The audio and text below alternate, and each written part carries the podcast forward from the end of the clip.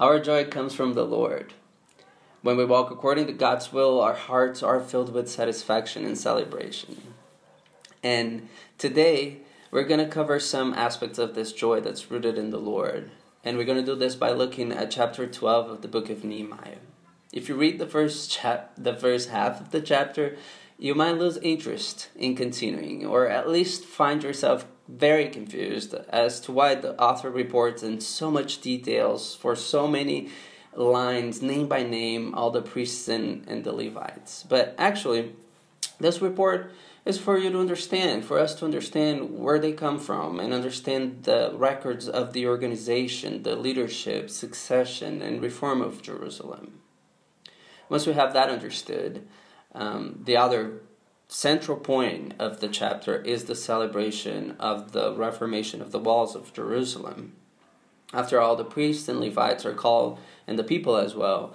The, the author highlights the celebration of the restoration of the ruins. No doubt this um, historical and emotional moment makes marks the, the hope that what was once in ruins can be restored. That God will rewrite our story and and fill us with joy. Taking us out of destruction and bringing us into restoration is what God does best. This, this narrative, uh, as we all know, repeats itself consistently throughout the Bible. But the question is how can we live a life grounded in this truth? And I think Nehemiah chapter, chapter 12 shows us that it is possible to live our life today in a way that understands completely the Lord's mission of restoration. I mean, let's let's look at verse 27. At the dedication of the wall of Jerusalem, the Levites were sought out from where they lived and were brought to Jerusalem to celebrate joyfully the dedication with songs of thanksgiving and with mus- with the music of cymbals, harps, and lyres.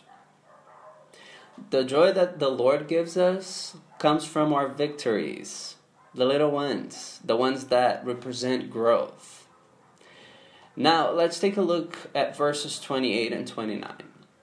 The singers also were brought together from the region around Jerusalem, from the villages of the Netophathites, from Beth Gilgal, and from the area of Geba and Azmaveth. For the singers had built village for themselves around Jerusalem. The joy that the Lord gives us comes from the uniting of brothers and sisters we see this unity again in verse 43 that says, And on that day they offered great sacrifices, rejoicing because God had given them great joy. The women and children also rejoiced. The sound of rejoicing in Jerusalem could be heard far away. To understand God's plan of redemption is to work toward a unity in which everyone can rejoice women, children, people of color, the marginalized a unit in which the sounds of joy can be heard from miles away. For us to understand in practice the joy of the Lord and what God's mission of restoration does in us is to use our gifts and our offerings for each other. We see this in verse 8 and 24. The Levites were Jeshua, Binnui, Kadmiel, Sherebiah, Judah, and also Mattaniah, who together with his associates, was in charge of the songs of thanksgiving. 24. And the leaders of the Levites were Hashabiah, Sherebiah, Jeshua, son of Kadmiel, and their associates, who stood oppos- opposite them to give praise and thanksgiving, one section responding to the other, as prescribed by David, the man of God. My hope is that when you leave this podcast, you have some memories of when you were in Bruins, when everything was undone. But God brought hope in the restoration of your broken self. I really hope that you can have some ideas of how you can participate in God's mission of restoration. Subjecting your, ourselves to and collaborating with this mission we are giving a joy and a satisfaction that moves us to celebrate our victories, to seek out true unity for everybody, to use our gifts and to offer our best. After I'm done talking, I want to ask you to consider taking a few minutes to reflect in these questions from what we, we heard and learned today.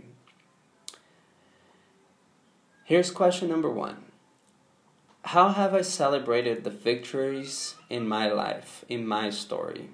Or do I tend to sabotage God's restoration and my own personal growth by telling myself lies?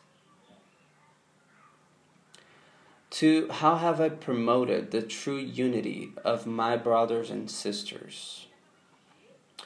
Three, how have I used my gifts to celebrate God's restoration of my life? And the last one is, how have I offered my best to my neighbor knowing that I once was rescued because I was in ruins.